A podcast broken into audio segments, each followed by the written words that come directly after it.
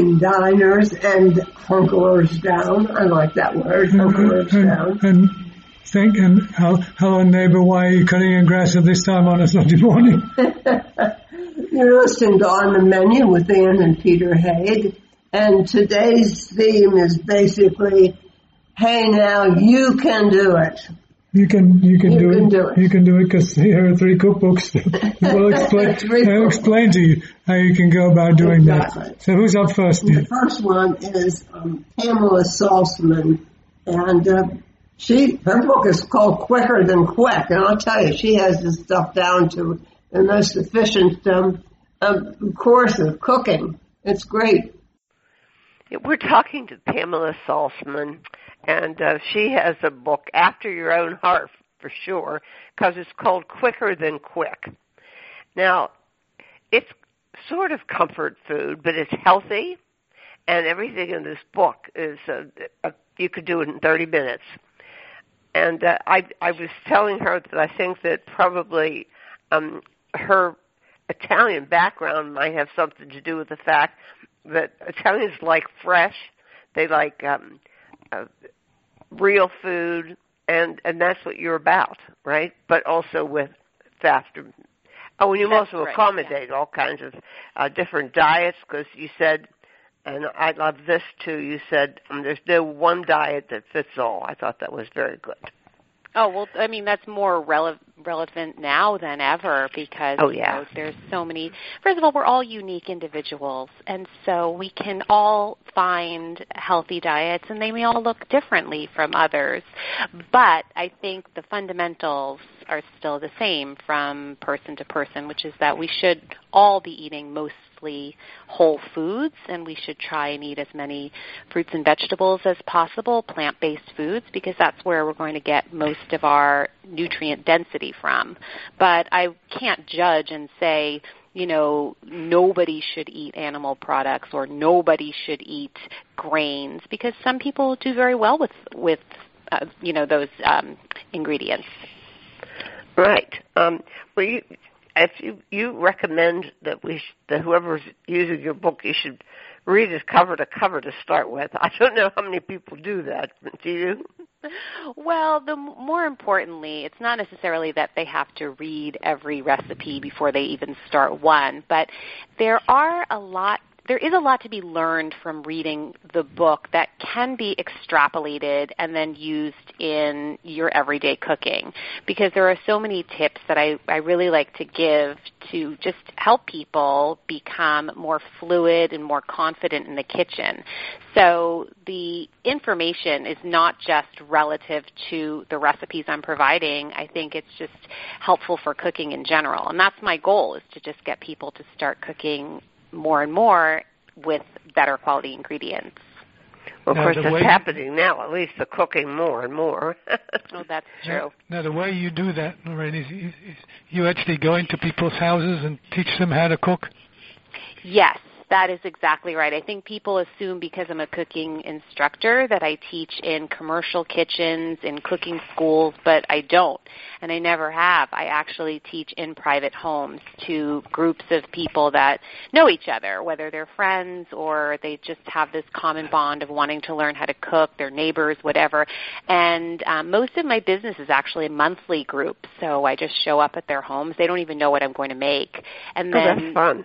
Yeah, and then they they learn and they take notes, and it's all demonstration on my part because again, I'm trying to weave some nutrition information into the class, and then they have lunch together or dinner, as the case may be. So, I think so that it's sounds like, like fun. It's like a built-in, you've, you've a built-in group already.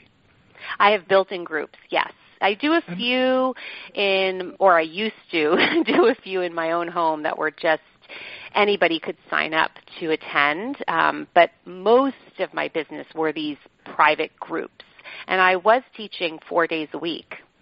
Oh wow.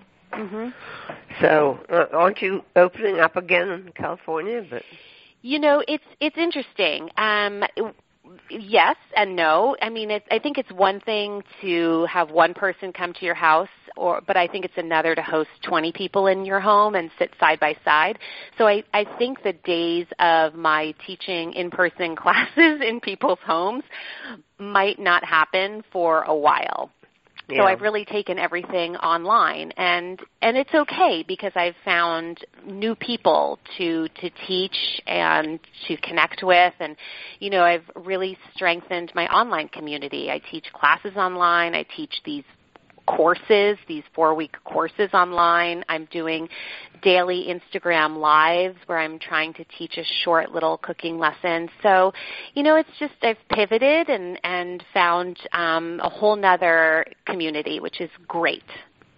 Yeah, we know we have a, a good friend who uh, had a wine school, and they just converted that onto line.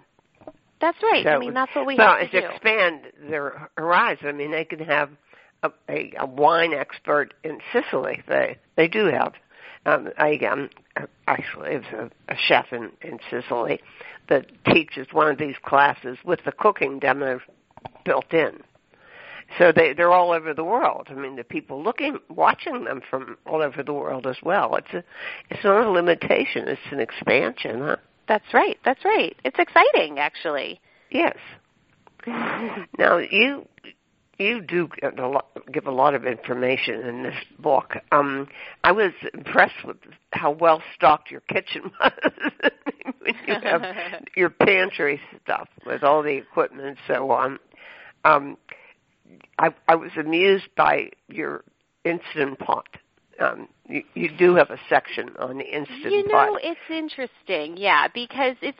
I think it's hard to write a book about how to cook more quickly and ignore the most Yeah. popular quick cooking kitchen appliance of the moment, right? I have one that that um, the company sent. I can't remember the company. It's that bad. Um, which has never been out of the box. It's a multi cooker, and Right. it, it's not instant pot, but it does everything, including sous vide. And I mean, it's intimidating. It's like learning how to cook again.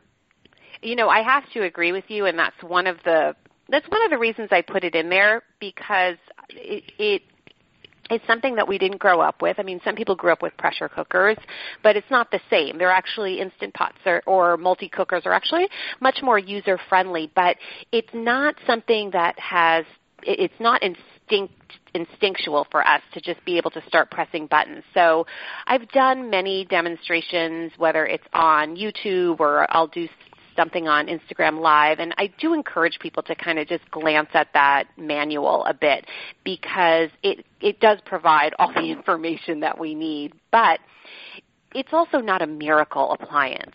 You know, Yeah, It- amazing people use it for the pressure cooker feature. that's right. That's where, and that's, and I do like to make a lot of stock. I like Yeah, to make beans do. from scratch, and it is helpful for things that normally take a long time to cook. But there is no reason to make pasta in an instant pot or Yeah, make somebody that, sent me a um, pressure cooker once, uh, trying to convince me that you could make risotto in a pressure cooker. But, you know what? I gave bet it away. could, but it's not necessary. It's just not necessary. It also didn't work because I mean you just had to stop and, and stir anyhow. I mean, what's the point? That's right. I mean, and when you're trying to cook something like pasta where you want to taste it before you commit to saying it's done, you can't do that in a pressure cooker. I mean, there's a lot of flaws with, you know, pressure cooking, but that said, I, I like it's just hard to ignore it. So, I just put 8 recipes in there. And they can all be converted for stovetop. They would just take obviously a lot longer. Now, you're, you're very big on um, something that I'm not really very big on in a way, superfoods. But then again, I, I might be defining it differently. Um, um, I don't view them as miracles, but like um, I, a, a lot of them that I, I ginger and um, you know oth- other things like that. I do believe in the health benefits of. But um, Well, you, you you have said a lot best, of superfoods. but I think you said it best. that you don't necessarily know what is a superfood, and that's actually correct. Is that there is really no definition of what the superfoods are. They're just really your most where you get the most bang for your buck, so to speak, nutrition wise. Uh-huh. So, in my opinion, something like garlic is a superfood because it just has it's teeming with health benefits for just this tiny little clove, right? I mean, spinach yeah. is considered to be a superfood. Walnuts or even wild salmon. So I think people also think that they can, you know, get by with, you know, eating junk food and then if they take a little powder of some Amazonian dried fruit that's been ground up, that they can sort of chase their diet coke woes away and that's not really how it works. No. I, I, I was I was thinking about kale.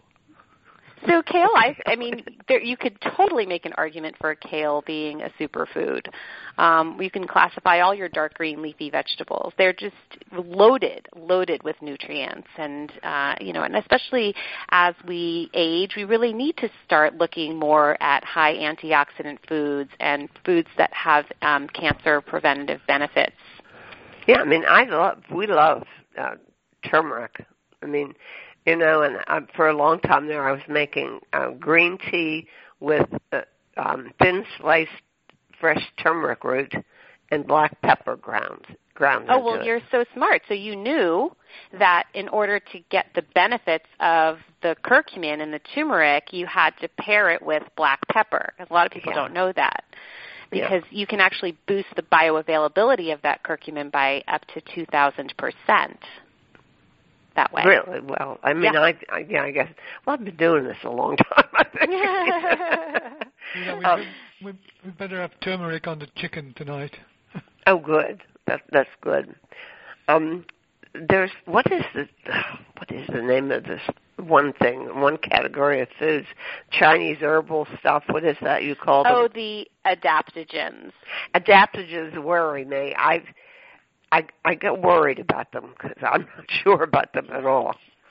Well, but you know what? Here, here's what I have to say about them. A, a lot of people who are really eating super well and feel like their diet is pretty good, they're they're looking to just take it a, another step further, and um, a, especially people who seem to be very stressed out. Adaptogens are just these herbs that can help the body adapt to stress. And if you try them and it doesn't really do anything for you, then, you know, spend your money elsewhere. It's again not a miracle. But what I really have to say about adaptogens is that's one of those things that's really a refinement on a good diet. If you're eating a lot of junk and you are, you know, staying up super late and you you know, you're doing all sorts of things that are going to be working against good health, adaptogens aren't going to really do anything for you. You are going to get more for your money and your, you know, more mileage out of eating a really clean diet first and then you can start looking at something like adaptogens. But they're yeah, they're easy they, to incorporate into your diet, just in but I you know distrust the ones that are the functional beverages, which they claim all these adaptogens attached to them. I mean, well, you know, it's interesting because I've uh, quality matters also like everything. So you can find a brand that really isn't that good, and then you can find a brand where you might see some benefits. So, for example, there's a, an adaptogen called ashwagandha. oh, I looked at that one. Now, why did well, I like that? So oh, that one yeah. makes me very sleepy. And that's, that's the thing. That's the thing. That's that's the secret ingredient in those spice tubes we just got. Oh, is oh that's interesting. Yes. It's like in a functional food spice mix. Well, this is a this is a company that they're they're kids they they started out making spices in tubes like toothpaste. Oh, and tube. Okay, yeah, we're and he's, tube. And we, he's we just, good we just got a, too. We just got a, a new line of theirs, and of the of the eight that are in the tubes, I think like six out of the eight have this. Tell me, tell me the name of it again. Ashwagandha. Ashwagandha. Oh, good. Yeah. I'm glad to know that because I looked at ashwagandha and I thought, you know, I might look further into that. What does this and do also, for you? you know, one is um, another one that is nice that people don't realize is um, holy basil. And holy basil tea is lovely and it's very calming. These are all very calming, um, but some of them, like I said, ashwagandha makes me actually too calm.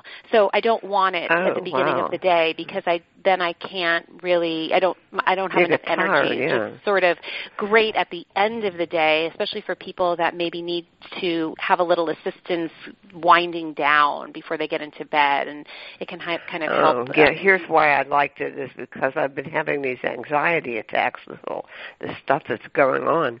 And, well, and, then, and then that there you you said it is that you know these help to adapt your body to stressful situations and stress in the body, so it can actually calm you down a bit. Huh. Yeah. Well, I mean, this is this this company is very good. By the way, the original products were called N Tube in the tube E N T U B E, Mm. and their their current ones are really wonderful. They're all they all have um, health I- issues attached to them, and it's called the company is called um, HLTH Punk. oh, Punk. look them Sweetheart, they're, they're, they're still they're still running under ntube.com, I think. Yeah, I think they are too.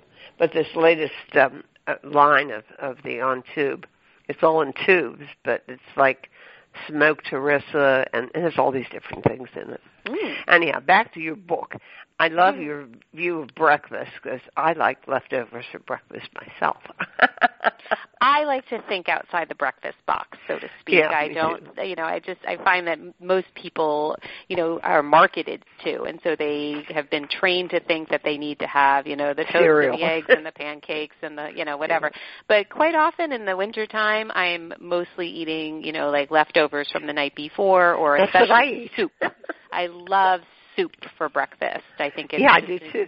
great way to start the day. Right. Um, I, I found out that what one of these things I forget what you call it, but I've been making it slightly different.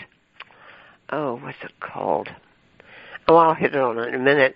Um, we also we've been getting uh, uh, groceries delivered um, from Chef's Garden in Huron, Ohio, Mm. and it, it's um, uh, it's all seasonal uh, produce, and great. so we we have we just have an endless supply of carrots and, and also sweet potatoes and and you have wonderful suggestions for sweet potatoes what to do with them instead of again who who wants you can always bake them but that takes an hour or more That's right.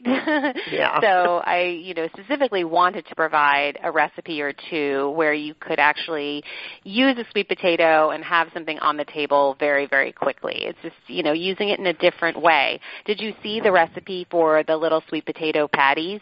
oh yeah they were really cute They're Yeah. delicious. And all you do is just you if you have a food processor it makes it really easy Yeah. and just get the the sweet potato, the raw sweet potato so so so small and then you just you kind of add a few ingredients and you make these little pancakes out of it. You could add different seasonings. So you could try some of those seasonings that you were talking about. You don't have to do the seasoning that I do. Um Uh-huh. but they're really versatile and just again they come on to get onto the table so fast. Now they're they're very nutritious sweet potatoes, but I just read an article comparing uh, white potatoes and sweet potatoes in terms of calories, and they're much more calorie dense than, than uh, white potatoes. You know, some people could call sweet potatoes a superfood Uh-huh. because they have many more nutrients than white potatoes. But, you know, it, at the end of the day, I think we all have to acknowledge what our caloric threshold is. Um, and more than that, just start to tune in a bit more to satiety and how we feel after we eat a certain meal and not necessarily like, oh, well, I think I can probably eat more calories, so even though I'm full, I'm going to keep eating. I think uh, the, Like the, Thanksgiving. the number the numbers I think make us out of touch with how we feel in terms of fullness. Uh-huh. Because I think then we look at numbers instead of you know again that feeling of fullness. Well, you, also, um, I, I favored this. You have a very large salad section, which is something I adore all the time. It sounds um, like you and I like the same kind of food. I know. Well, this is, this is probably why I'm so happy with this book.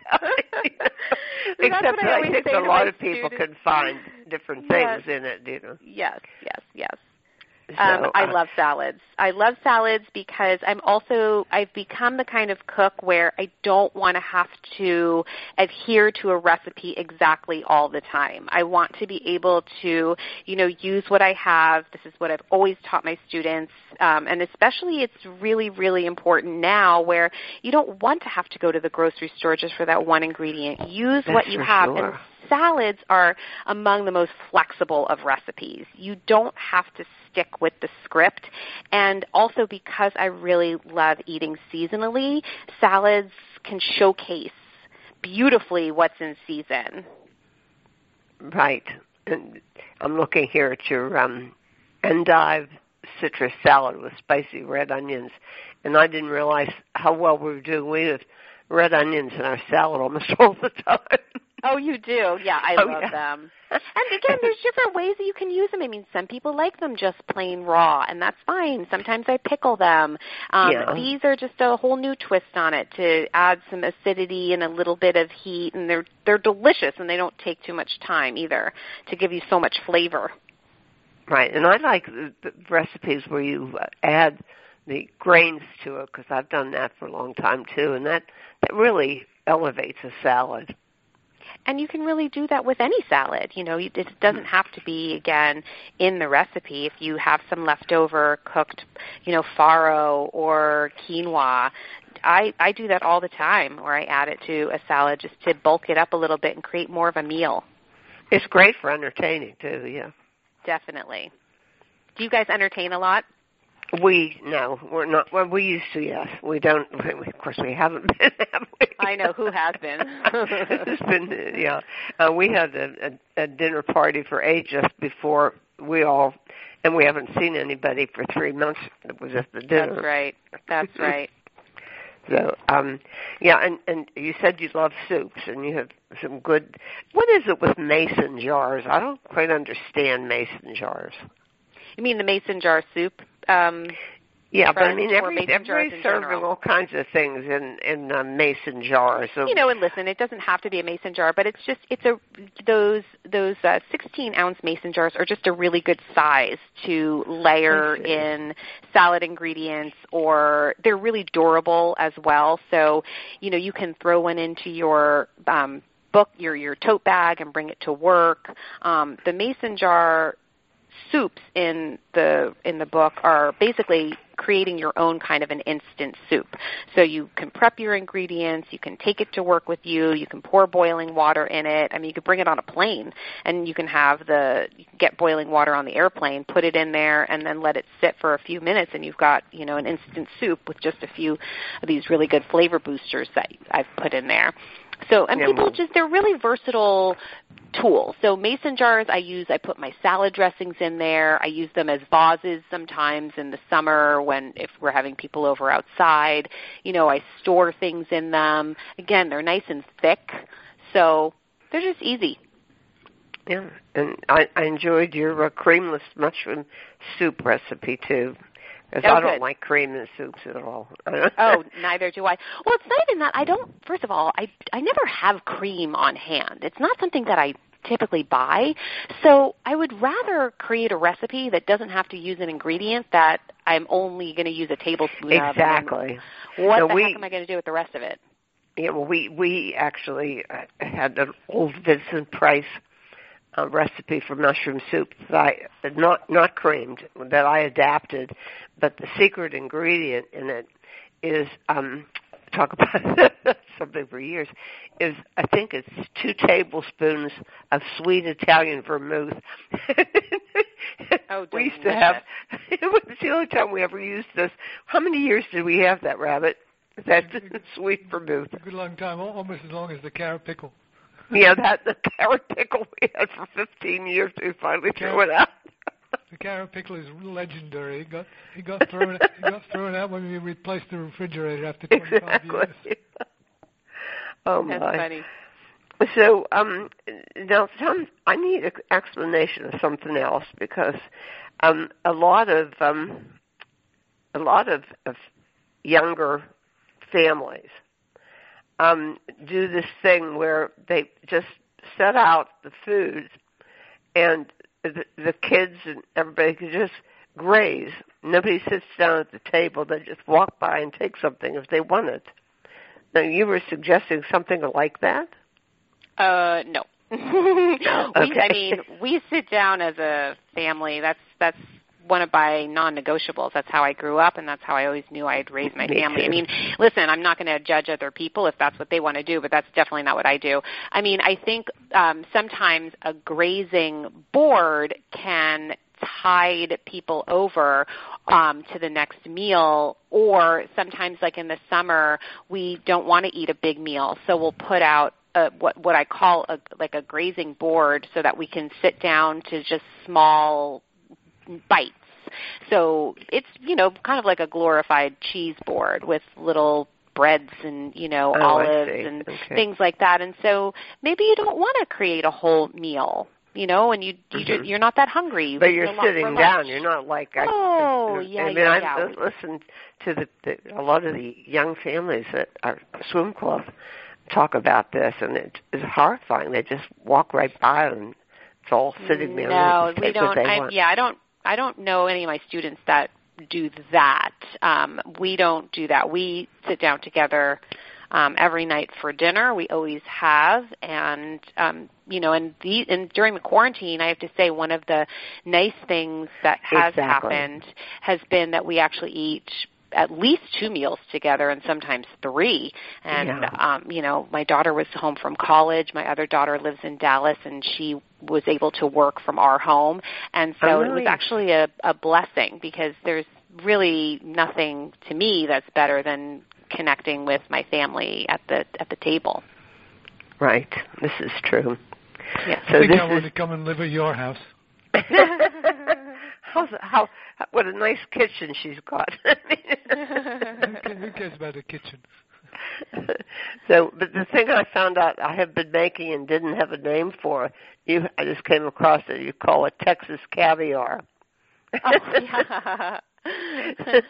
It's Yeah. delicious, and uh, you know I think everybody thinks like it just has to be salsa and guacamole all the time, but there's other ways that we can you know put little twists on that. Yeah. Well, I think that uh, in addition to all this information and all these tips that you're uh, giving readers in this book, um, you have really delicious recipes, and um, they couldn't be more straightforward and easier, and still get the the excitement into it. So, um, and you even have some desserts, and um, Mm-hmm.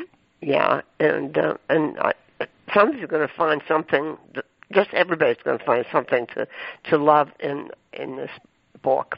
Um, again, you know, Thank the you. author is uh, Pamela Salzman, and the title is Quicker Than Quick. 140 crave-worthy recipes for healthy comfort foods in 30 minutes or less. And congratulate also your photographer, kitchen. Uh, the, who is it? The photographer. My photographer is Amy Neunsinger. Yeah, which is She's wonderful. She's she did my first book, Kitchen Matters, as well. right. Okay, Pamela, will you keep going? And, and, Thank and. I think you'll find this online stuff fun. Yeah, well, I think you'll enjoy expanding uh, your repertoire with all the online stuff. Yeah, so far so good. Podcasting services for On the Menu Radio are provided by ASP Station. www.aspstation.net.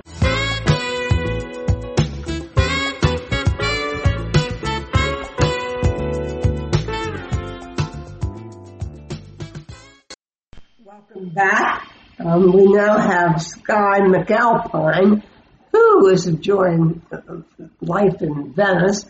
Um, and what she says is you can do entertaining, cooking for two or twenty.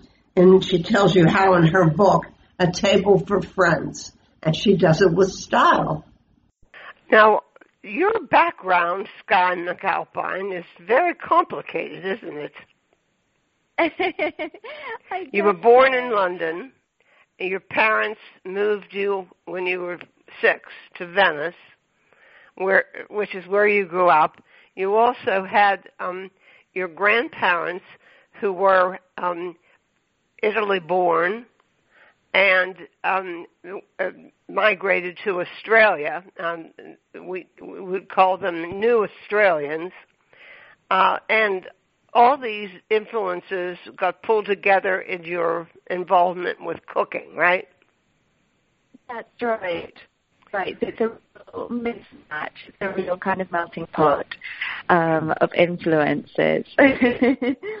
well, we, we're going to be talking about your book, A Table for Friends, The Art of Cooking for Two or Twenty.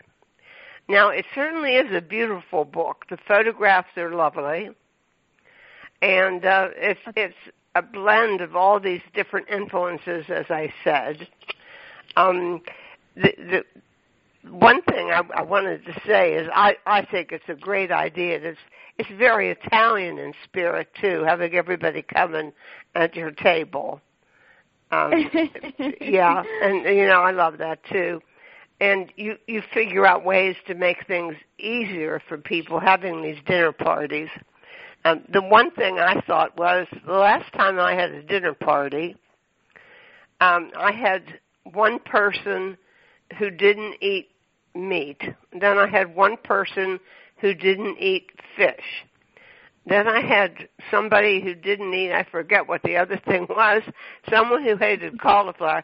It was a nightmare figuring out the menu. well, I think I think I mean that can um, but kind of what I what I like to do when I have friends over, which I do often, and um, which I kind of talk about a bit in the book, is this idea of just putting lots of food on the table. So, you know, there might be a lovely big frittata or a nice big wild rice salad that the person who doesn't eat meat can eat. Um, and then there might be a few other dishes. So there's kind of lots of um, big dishes in the middle of a table that everyone can help themselves. Then you can kind of, the person who doesn't like cauliflower doesn't have to eat the dish with a little bit of cauliflower in it and so forth, rather than trying to cater um, for everybody and just do kind of one dish for everybody or doing lots of different individual things. I find it's much easier to do it that way. And you you say the bread should be on every table. I like that. You don't get that very often. I I love that. I always think kind of a lovely big loaf of bread looks so beautiful and is so inviting and you know it's so nice when there's a table kind of full of food and you're encouraged to just help yourself. Um you know, rather than feeling that you have a little bread roll or one little slice of bread and that's your lot. It's nice to be able to help yourself. And I just think it's such a beautiful way of kind of almost, it's like it, it doubles the decoration and it's great to kind of obviously to eat. And, you know, sometimes I'll have more bread, probably strictly need, but I find that people always eat it. It's kind of good, lovely, good loaf of bread. It always gets eaten. The funny, the funny thing is, Guy, we we we almost never have bread in the house. Cause, because, well, I only like it if it's homemade, and I haven't been baking. So. Because one of them, one of them is sensitive to calories. Let me finish, sweetheart. But the, then it becomes a dilemma when somebody. What's the name of that company that loves olive oil? Uh, what do you mean? The, the, the lady we had on. The, oh, the the, the yeah, olive oil lovers. She, she you mean we just had one? So, so, they, so she sent us four beautiful extra virgin olive oils, and we we don't have any bread to dip in them. oh no! Oh no! no we, we don't. Some bread. I know we need to get some. Um, yeah, the, the, it's a it's a good source for olive oil if you're interested. It's called Olive Oil Lovers. I don't know. It's an on an e-commerce thing and she sent us.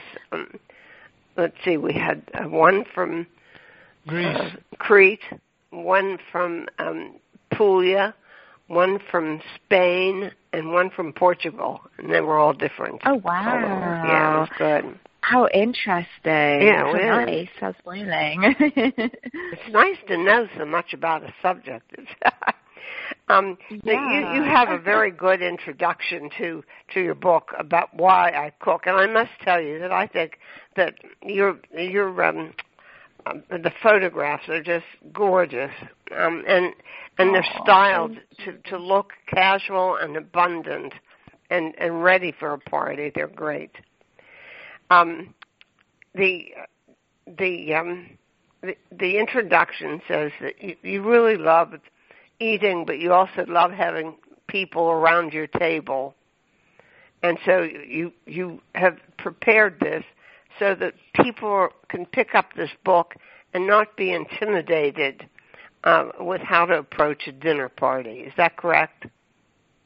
That's absolutely. That was really the idea for the book and very much my inspiration is that I love having friends over and I do it um, the whole, you know, pre-lockdown, of course, but pre-COVID, it was, you know, a huge part of my life and such a source of absolute joy in my life. Um, but when I talk to friends, you know, when they come over and we're having dinner and they kind of they I talk with them and they kind of say that they feel nervous about having um you know having guests over about hosting and they kind of wouldn't want to do it on a on a weeknight because it feels like so much work or there's a lot of anxiety and stress that, that surrounds it. I really wanted to try and find a way of, of stripping that away and just showing a few simple tricks and secrets that, that I've kind of learned maybe the hard way through years and years of cooking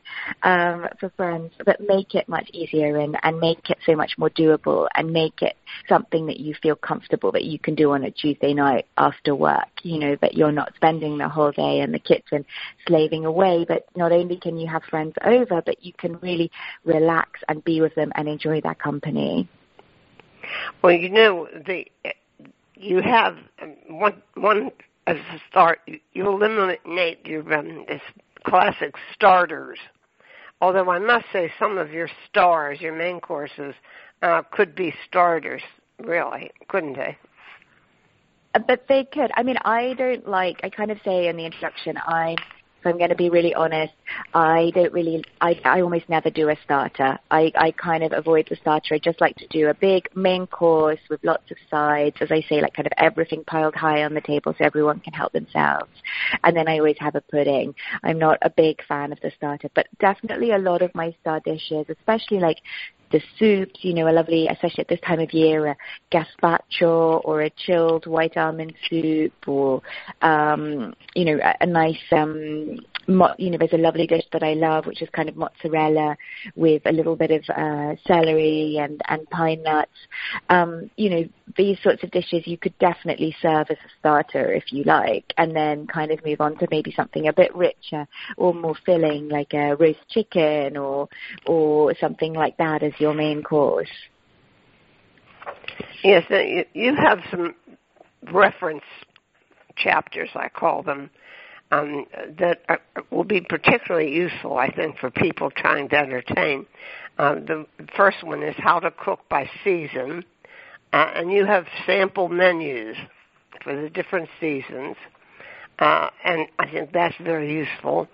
Um, and you give reasons. I mean, we we can now get things all year round, but they're more pricey and not as tasty usually.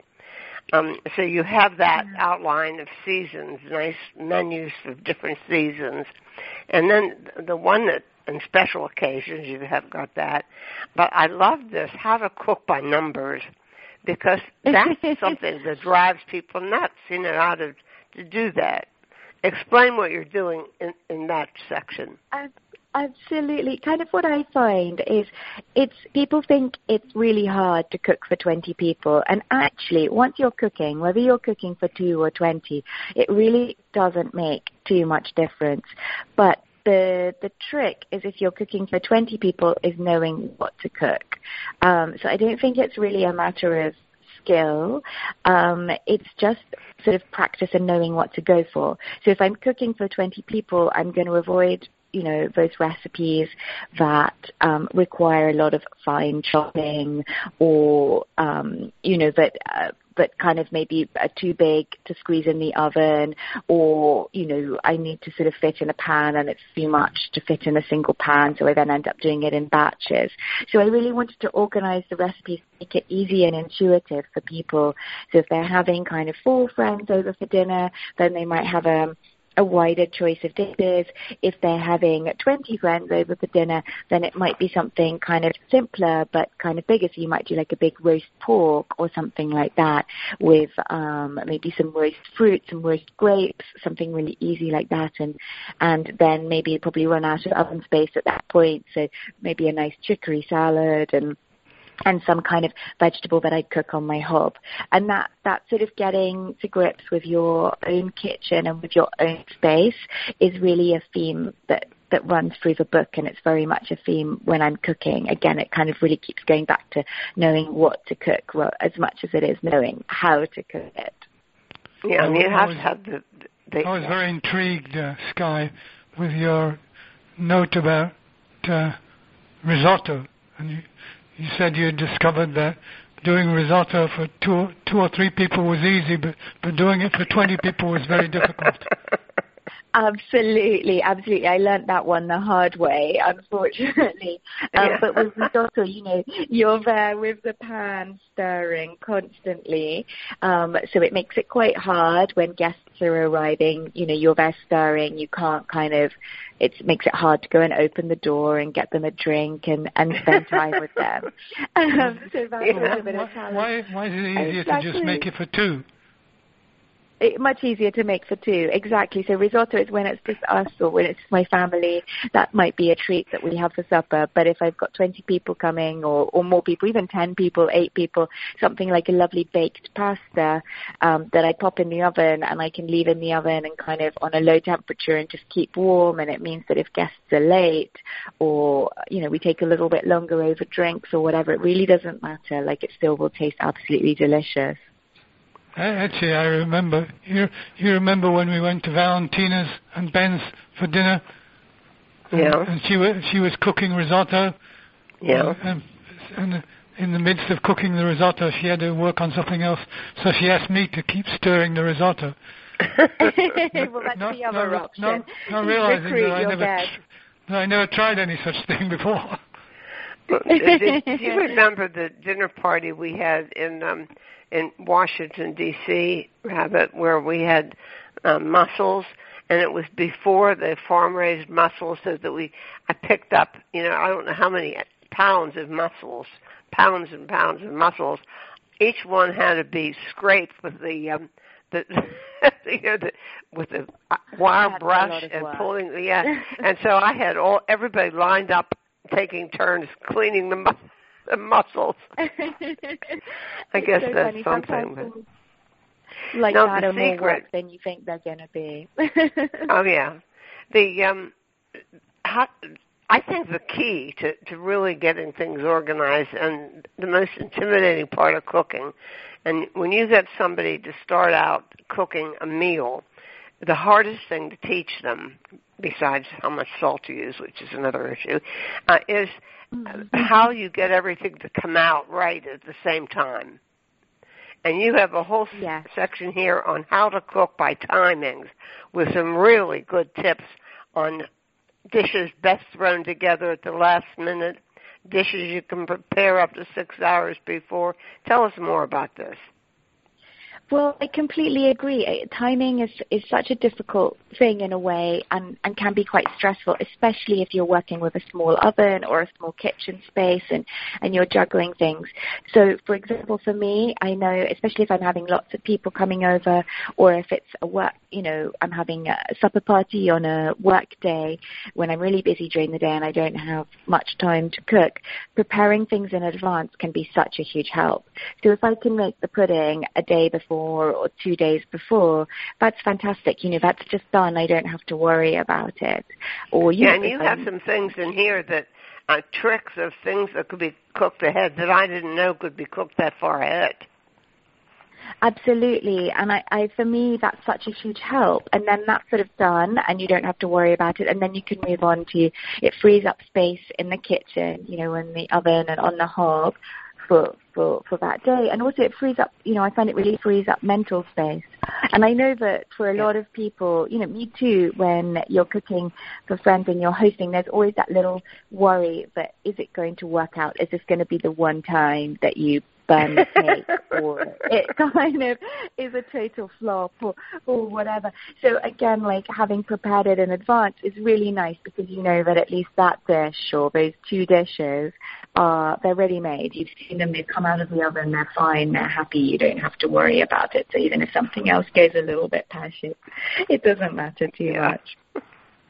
Well, I'll tell you something that's surprising about your book is you don't really find uh, in well, the, let me say this. I think it's a hint that you're English with a sweet tooth. You have a huge section on on um, desserts. I do, I do. I love sweets. I really do. Um, and, They're beautiful you know, I too. Love the what you have. Oh, you're very kind. No, I really, I really love them, and for me, they're so spoiling. And also, I just think they're a really important part of a meal that's celebratory. There's something like if you're serving cake or you're serving jelly or, or some kind of wonderful dessert, you know, it makes it instantly feel like a special occasion. And quite often, you know, especially if I'm keeping the menu really simple, maybe I'm just making a, a really simple soup, like a carrot soup, a delicious carrot and cinnamon soup or something, and I might make an easy loaf of bread to go with that, or I might buy, like we were saying, a beautiful loaf of bread, and it's really simple. But I think if then afterwards you serve quite an extravagant, rich pudding, maybe it's like a meringue and cream cake, or it might be um, a fruit cake, or, or some kind of like chocolate pudding, or something like that. It sort of transforms the meal. It makes it feel really indulgent. So you can kind of get away with keeping things simpler with your main if you're going to have a really extravagant pudding. Yeah, some of these are gorgeous. You, you remember when Winifred told you that she, would just come back from dessert camp, or she was just going? Oh yeah, we had a cousin, to, to, a cousin who came back from camp. who was at dessert camp. They had dessert camp in the north of England. oh wow! This, this, I want to go to my, dessert camp. This is my, this is my, cousin, this is my cousin's wife. But but the more the more remarkable thing was that my cousin, who was a civil engineer, specialized in making bomb Alaska. oh wow!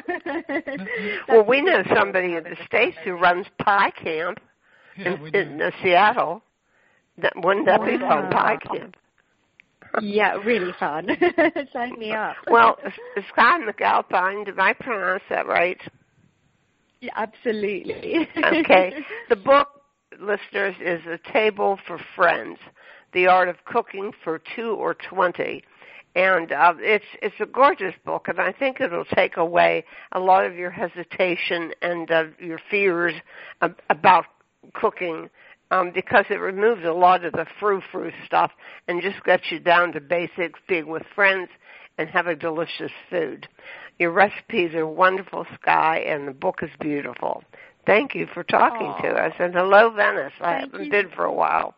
We're not even oh, allowed in. Well, you know, we can't go. Yeah. Americans aren't allowed in. in. Hopefully soon. I noticed, They're not at the that, moment. I know it's so sad, and we can't come to you either. It feels I, a I very, noticed, very sad I noticed time. you stole you stole a, a recipe from Harry's bar. Yes.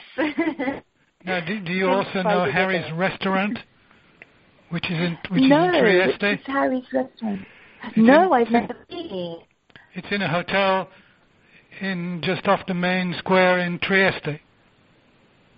Ah, well, I'm. I'll, Oh, that's I a fun place. I forgot I'll about it that. A, a, it's a wonderful Oh, place. thank you so much. Thank you for the recommendation. I that is What- going to go top of my top, top top of my list. What what happened, curiously enough, was Harry Harry opened the restaurant in the hotel uh, on like uh, on like a, a franchise basis, but he couldn't make a go of it. I don't know why. So the people who owned the hotel had the opportunity to acquire the name Harry's Restaurant and an operating restaurant in their lobby. goodness, what a fascinating story. I had no idea. How interesting. It's, a, it's, a, it's, a, great, it's a great place. It's not, it's not that far to go, only probably 90 no. minute drive, right? Yeah, exactly. Anyway, let's, let's let oh, you go back you to whatever you were doing. Whatever you're cooking tonight, I'm sure it'll be wonderful. Oh, thank you so much. And thank you for having me. It's really, really kind of you. It's been really oh, nice God. to chat. And this one's a little bit of a stretch. You could do it, but you're not going to be able to go out to the county and state fairs this year. So what are you going to miss? All that fabulous, really unhealthy food. but now we're talking to George Geary. He's going to tell you how, in his book, Fair Foods Cookbook, how you can make all of that greasy stuff at home. Uh, George Geary, you got the best assignments. last time we were talking to you, it was about your book called The Cheesecake Bible, where you had to eat all those cheesecakes. And this time, I mean, I hope that you've had your cholesterol checked. It's a Fair Foods, F-A-I-R Foods, the most popular and offbeat recipes from America's state and country and county fairs. Well, did you eat all of this stuff? over the years, not in one shot. I started uh, working on this book probably five, six years ago. Well, talk about. I mean, I I was very impressed by uh, your credentials in terms of uh, state or county fairs. You ha, explain your experience with the uh, Los Angeles County Fair. Well, the Los Angeles County Fair is the largest county fair in the country, and I and I think it's four million go through there, and I was the culinary coordinator for 28 seasons. How did you so do that? I was, well, I started with doing um, judging, and uh-huh. uh, then they said, "Well, you know, would you like to do demos? Because we had a new kitchen, a beautiful kitchen mm. for television."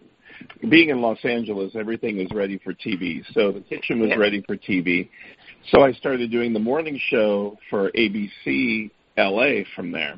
We'd do segments, and it was a way to promote the fair for the two weeks.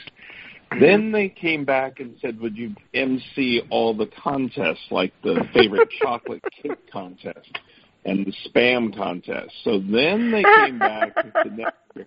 So it just kept building from just judging all the way to being in charge of the whole department.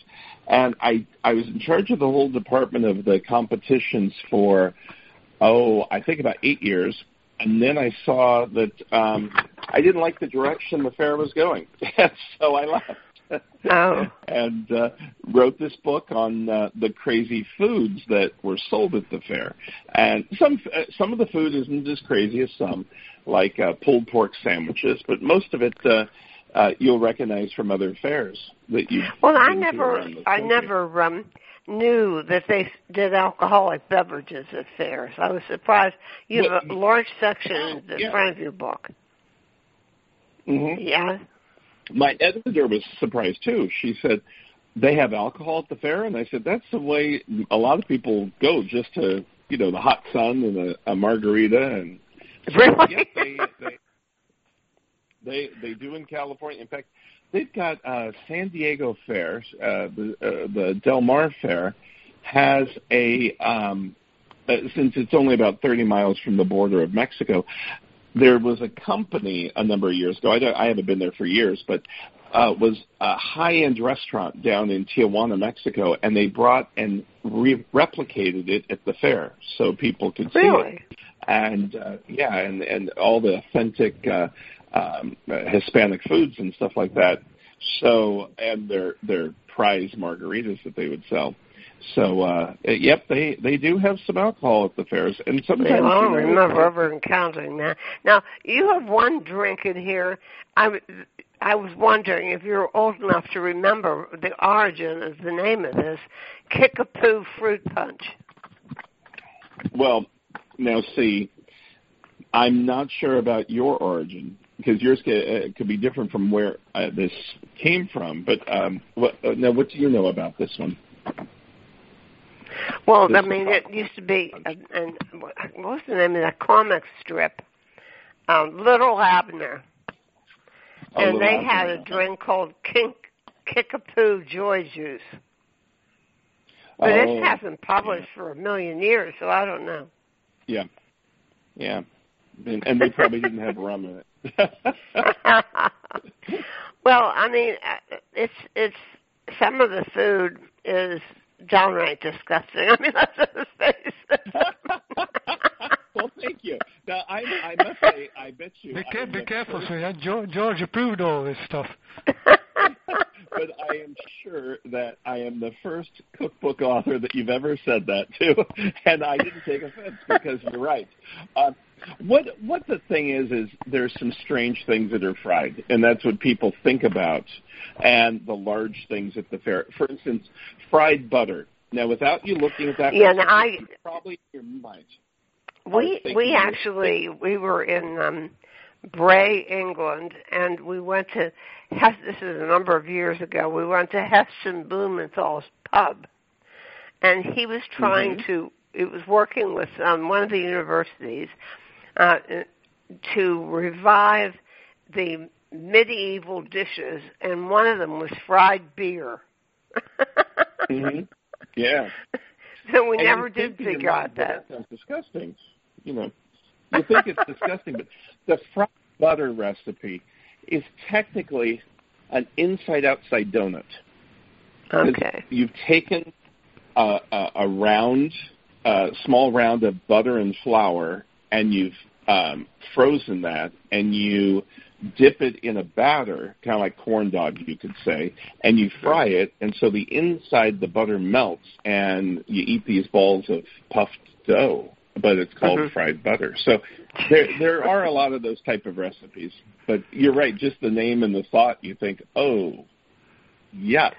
Well, you know, there's a uh, there's a dish in here that I thought I invented actually. Um, my oh, which one? my trainer, um, she knows all this stuff about healthy eating and exercise and all that stuff. And I said, but you know, you own a gym, but you still don't make a lot of money. We could make a fortune if we came up with a diet. And I have an idea for a diet. First of all, it has to be an all-you-can-eat diet because that's what everybody wants. So my Mhm. diet was all you can eat. This is all you're allowed to eat. All you can eat sauerkraut and uh, deep fried Twinkies. Thinking I had made up deep fried Twinkies, and sure enough, you have them. Yeah.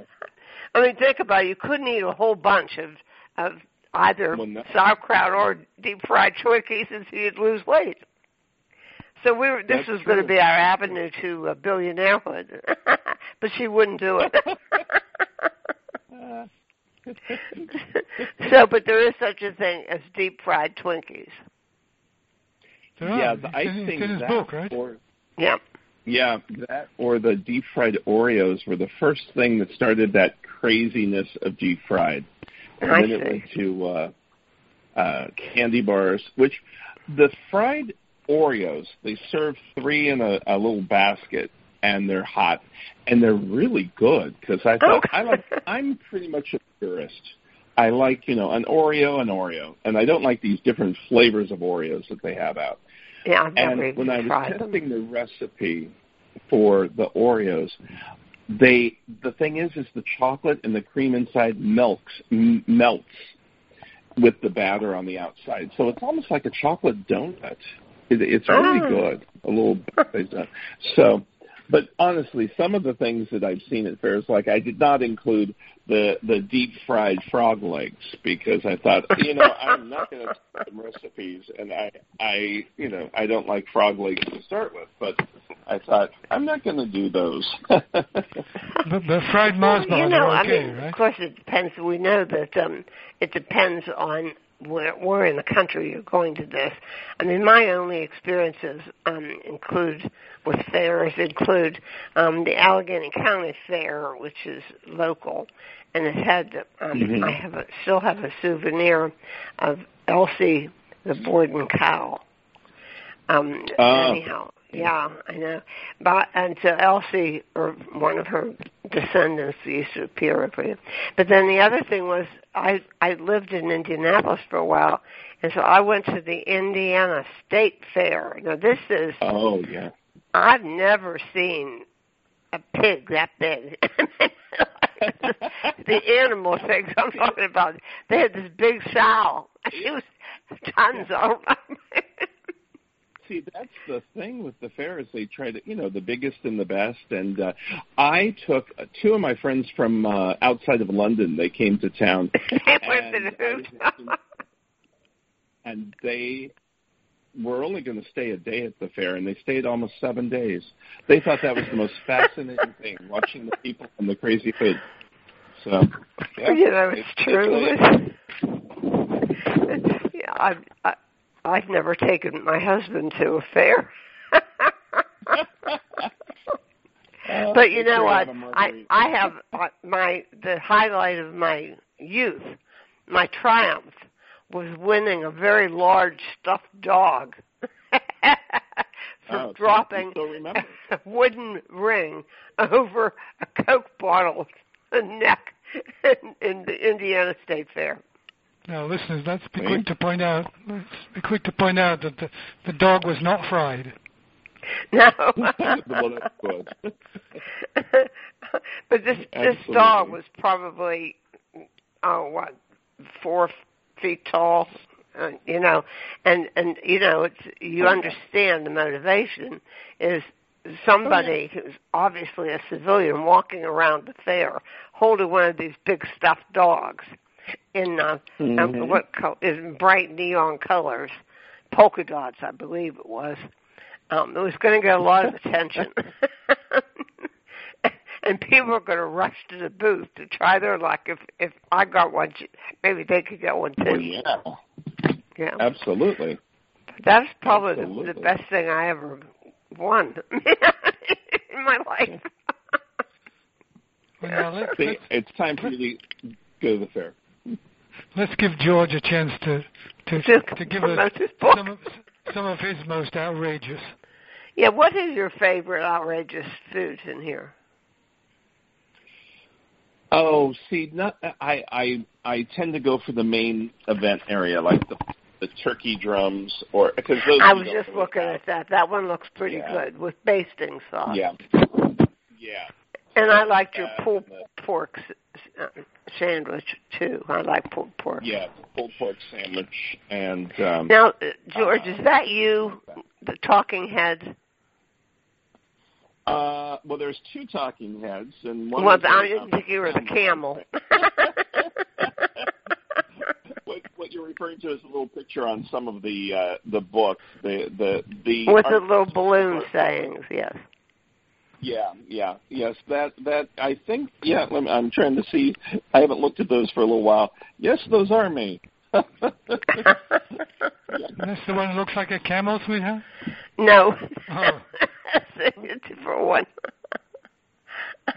well, you know, I mean, I think we have to be straightforward with this book because there are people who love these foods, or or they would be at these fairs, and you've made it simple for them to bring these flavors home. And you have this, um, I don't know what's the color code, but you have these little skillets where you you say you need special supplies and you list it and and little tips and things and so that I mean Right. actually people can make these I hope they do too. yes mini spiced apple donuts don't look too bad either those are good in the morning. and I'll tell you it would not be a fair or an outdoor event of any sort without a funnel cake well, yeah, that's that's the traditional, and uh, that is probably what people are missing the most this year with all the fairs being closed. Probably. Yeah, I mean, what do you do for your funnel cake? I mean, you get this book. Listeners, get What- this book called Fair Foods by George Geary. It just- Poor old George. What have what have you been doing the whole year? I wonder. Oh, um, I do food segments for CBS San Diego, California, which is about an hour away from my home, and they set Sure. my kitchen up with a remote. So I've been doing my segments remotely, and uh, working on my 15th book right now, and putting that What- one finished What up. is it? The next one won't have any recipes, but it, it'll be my first 100% historic book, and it'll be it's called Made M A D E in California, and Okay. I was researching for a story for USA Today one day, and I realized a lot of diners and, and restaurants and uh, fast food places started in California, over a hundred. So we're doing two volumes. The first one starts in 1919, a company that's still in operation that started in California, which is A&W Root Beer Stands. And then it goes to 1955, 56 with Yeah. um, Peet's Coffee. And so oh, we right. have Yeah, yeah, yeah. all sorts of things. And there'll be uh, uh, kind of the history of the company. Where was the first location? Is the first location still in operation? Uh, what different things those companies did that they invented, like A&W Root Beer, you wouldn't realize, but they supposedly, and they were the first to make a bacon cheeseburger, which that's something we see all the time today. Uh-huh. So it's uh, it, it'll be an interesting uh, historical look on uh, food and culture and cars from uh, California. Yeah, you, you should get to know um, Rick Sebak, who is at um, WQED TV, which is the first public radio, uh, first public television station in the country, and he does Mhm. a series of very popular um, specials. Um, with Mhm. ta- just like the kind of things that fascinate you, like things that aren't there anymore, or things you know that kind of stuff. Oh stuff. yeah, Yeah, Mhm. you'd love it. yeah, exactly. Rick Yeah. Sebak, S E B A K, and that's WQED TV, Pittsburgh. Yeah. Well, George, you you, you I think are going to sell a lot of these books. I mean, I can see this as as uh, the ultimate stocking stuffer for this coming year. so, Absolutely. Yep, yep. Again, listeners, it's FAIR, F A I R, foods. And you'll, you'll want to know how to make your very own um, uh, pulled pork, uh, fried butter, um, what else? and everything else that you've come to associate. And your funnel cake. And the funnel cake, yes. Yep. Thank you for talking to us, George. Okay, so so don't tell me that you've run out of ideas about what to cook. No, you can cook anything you want. You could entertain. I guess not really. And right now you can't have 200 people, but just get ready for when you can. How's that? That's it. That's it. And in the me- in the meantime, dream of the county fair and all that Right. you're, all that you're missing. And uh, The most amazing thing at state fairs is the hogs. there you go. Yeah. all right. Until next week. Yeah, we'll think about the hogs until next week. Until then, bye bye. Same time, same place, right?